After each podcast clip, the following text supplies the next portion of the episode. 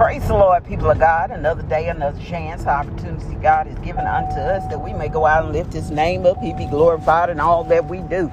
We are truly grateful for the opportunity that He has given unto us, and we want Him to be satisfied, to be pleased with the praise and the worship that we offer Him on today, with through the life that we live. And we ask that He order our steps according to His good and perfect will that it may be done in everything, in all that we do, that we allow our paths to cross someone that they need a, a, a word of encouragement on today. Let our time not be wasted and let our living not be in vain. We give God the glory for the great things He's doing right now and yet have prepared for our future. Truly, He is great and He is greatly to be praised. You just ever think about the omnipresence, the magnificent God that we serve? He's everywhere at the same time, but He is able to be in your presence, uh, protecting and providing and meeting your every need. Only if we cry unto Him, saying, Lord, do it.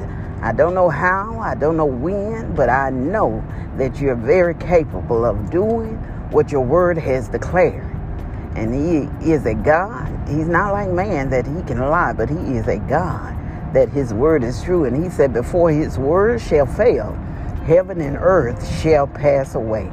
And we ask God to speak into whatever situation that we're dealing with on today, that you're dealing with, whether it be financial, whether it be just worrying about your children, relationships, your job, uh, whatever the case may be on today. We serve a God that is able to do exceedingly abundantly above all that we're able to ask or think according to the power that is working within us. And we know it's that same power that raised Jesus from the dead.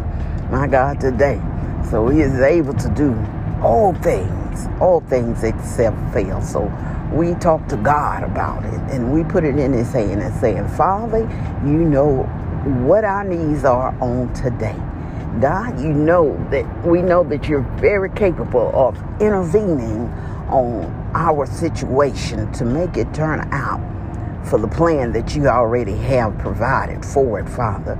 We ask that you remove the doubt and the worry, the anxiety, the stress that is we have allowed to cause in our mind and in our hearts to stop worrying about it and entrust you with it on today. Father, we entrust that you will order our steps. Lord, that give us the words to say, to give us guidance of what to do, that it may be handled in due season and in due time, and for according to your good and your perfect will. And we thank you that it is already done in Jesus' name. You all be blessed, be safe on your journey as on today as you travel to and fro until we meet again.